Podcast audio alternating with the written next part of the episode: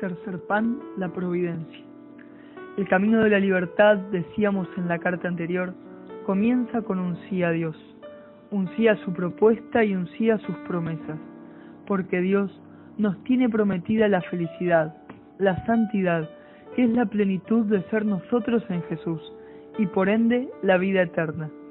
Como Moisés, partimos de lo que nos es conocido a lo que nos es desconocido Partimos del Egipto que nos tenía cautivos y nos lanzamos al desierto. Como Moisés, no estamos solos, sino en comunidad. Porque aunque tal vez no lo veamos claro al principio, Dios nos pone a otros para que caminemos juntos. ¿Y por qué partimos rumbo a lo desconocido? Para descubrir lo que es la felicidad, para saber quiénes somos, para percatarnos de que no estamos solos y para encontrarle sentido a esta vida y confiar en que no acaba acá, sino que hay vida eterna. Todos nosotros podemos hacer un paralelo entre nuestra vida y las historias narradas en la Biblia. Si nos animamos, todos podemos darnos cuenta que Dios está con nosotros, tan cierto como estuvo con aquellos profetas del Antiguo Testamento, y tan cierto como que se hizo hombre y estuvo con sus amigos en la nueva alianza. Moisés fue llamado por Dios para liberar a su pueblo, pero Dios no tenía un plan solo para él, sino para cada uno de los hebreos que lo siguieron. Desde el principio, la historia de liberación no fue fácil, pero había una promesa por delante, y si Dios promete, Dios cumple.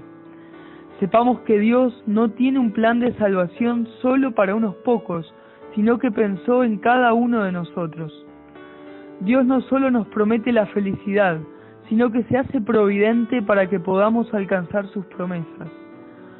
Podemos decir como primicia que la providencia es la ayuda que nos presta Dios para poder realizarnos, para poder concretar ese sueño de felicidad que hay en nuestros corazones y en el suyo.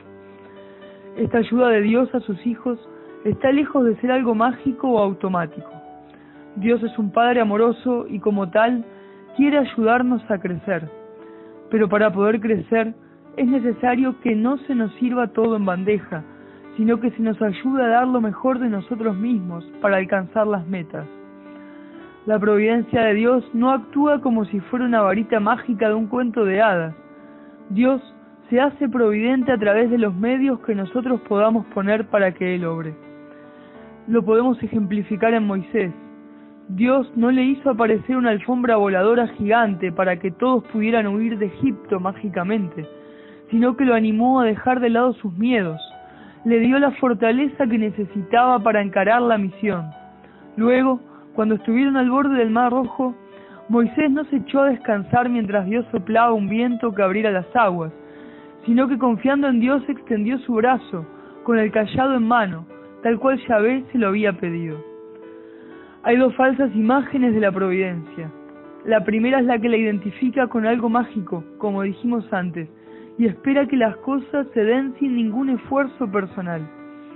La otra la que descree de la existencia de la misma y piensa que todo se puede lograr por la propia naturaleza, sin necesitar de la ayuda de Dios. Siguiendo la ruta que iniciamos dos cartas atrás, Dios se hace providente para que podamos salir de nuestro Egipto y así ser plenamente felices. Testimonio. A principios de este año, a mi esposa y a mí nos salió un trabajo hermoso como caseros de una casa de retiros espirituales. Nos mudamos, comenzamos una nueva etapa y todo parecía viento en popa, salvo algunas contrariedades. Pero con el correr de los meses sucedieron cosas que nos fueron forzando a renunciar, teniendo que hacerlo finalmente luego de tres meses de estar empleados en blanco. Hasta el año pasado habíamos trabajado en otras cosas, mi esposa como artesana de imágenes religiosas y yo como profesor titular. Habíamos dejado todo o casi por este nuevo trabajo y de pronto nos habíamos quedado sin nada. Gracias a Dios nos volvieron a prestar la casa en la que vivíamos antes y enseguida nos pusimos a buscar cómo salir adelante. Mi esposa no se demoró en retomar las artesanías y yo me sumé a ella en el diseño para remeras, tazas, rompecabezas. Pero para estas cosas no teníamos sitio alguno donde comprar el material al por menor y tampoco dónde mandar a sublimar. Sin embargo, sabíamos que Dios estaba con nosotros y confiábamos en que todo se iba a dar. Él nos dio la fuerza para no bajar los brazos ni darnos por vencidos. No llegamos nunca a deprimirnos o bajonearnos sin poder pensar positivamente en el futuro. Al contrario, Dios estaba con nosotros y eso era tenerlo todo. Confiábamos en Dios y confiábamos en los dones que nos había dado. Así nos pusimos a diseñar, a rearmar el proyecto que Él nos había animado a soñar meses atrás, a hacer una tienda virtual de artículos religiosos. Un día, buscando algo que no tenía nada que ver, apareció un sitio estampado de remeras y tazas que nos quedaba cerca. Era económico y su tela era buena, cosa que no siempre se encontraba a buen precio. Así nuestro pequeño proyecto comenzó a tomar otros aires, además de continuar con las artesanías de yeso y los rosarios de madera. Una tardecita, caminando por una avenida en busca de un regalo para el cumpleaños de mi esposa, nos topamos con un cartel el cual casi se nos pasa por alto. Era de un local que hacía tazas, rompecabezas y otras cosas sublimadas. Él mismo estaba algo metido para adentro y no era tan visible, así que encontrarlo también nos fue de gracia de Dios. Dios nunca nos dejó solos y siempre se hizo providente para que nada nos faltara.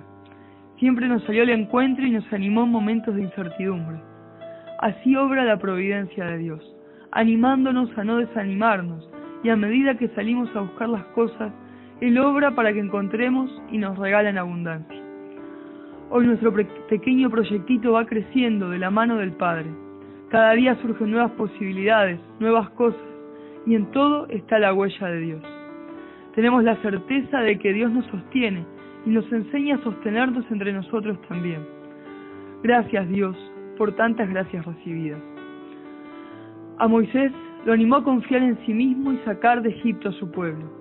Abrió para él el mar rojo, y cuando escaseaba la comida, le hizo llover lo necesario para que entre todos prepararan el maná. No se los dio servido, sino que les dio los ingredientes para hacerlo. Cuando no hubo agua, le dijo a Moisés que golpeara la roca, y el agua brotó. Tampoco se la rompió él, sino que le mostró dónde encontrarla. A nosotros nos da también lo necesario para que podamos ser libres y alcanzar la felicidad. Luego está la libertad de los hombres, la libertad para obrar bien o para obrar mal. No todos nos damos cuenta que Dios se vale de nosotros para hacerse providente en los demás. Y en esa falta de conciencia, o peor aún, en una conciencia que elige mal, podemos poner obstáculos al camino del hermano o a nuestro propio camino. Por ejemplo, si un hermano está buscando trabajo y nosotros podemos ofrecerle un lugar o le podemos acercar su currículum a un conocido, pero preferimos no hacerlo. Tal vez por miedo a que nos haga quedar mal, tal vez porque nos sentimos algo superiores en nuestro quehacer, tal vez por miedo a la competencia. En fin, Dios se hace providente para que ayudemos a los demás y en nuestra negativa ponemos obstáculos al obrar de Dios. También puede pasar que uno se obstaculice a sí mismo como el que anhela una novia a imagen de María, pero sigue mirando mujeres que viven grandes desórdenes afectivos, o al revés, la mujer que anhela un San José, pero sigue dejándose seducir por los Judas.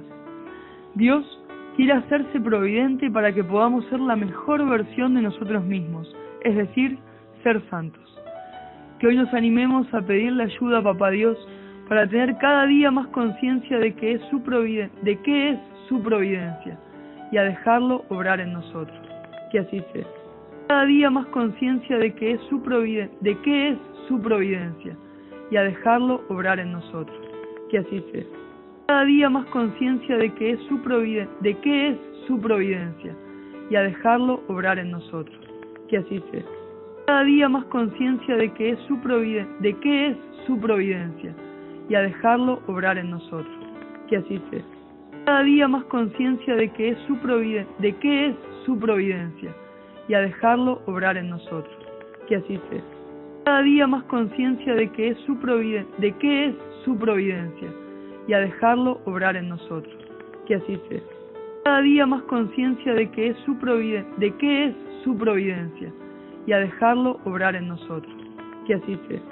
Cada día más conciencia de que de qué es su providencia y a dejarlo obrar en nosotros.